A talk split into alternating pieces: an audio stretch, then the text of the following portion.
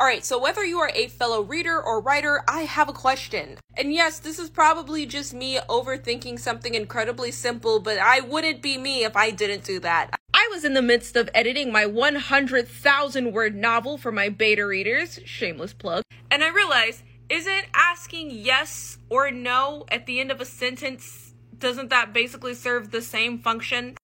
Example, if I write, he's the one who lives in the mountains, yes? I am basically stating that I think he lives in the mountains and I am asking you for confirmation. But if I instead say, he's the one who lives in the mountains, no, I am still stating that I think he lives in the mountains and I'm therefore asking you for confirmation. It doesn't really seem to make much of a difference if I if if the yes or the no is used and that that bothers me because those are two opposite words. So like is it dependent on if I'm expecting the person to disagree with me, I don't know. Looking for your feedback because I want to engage with BookTok and WriterTok more, and also I needed to stretch this video to be a little over a minute because I need money.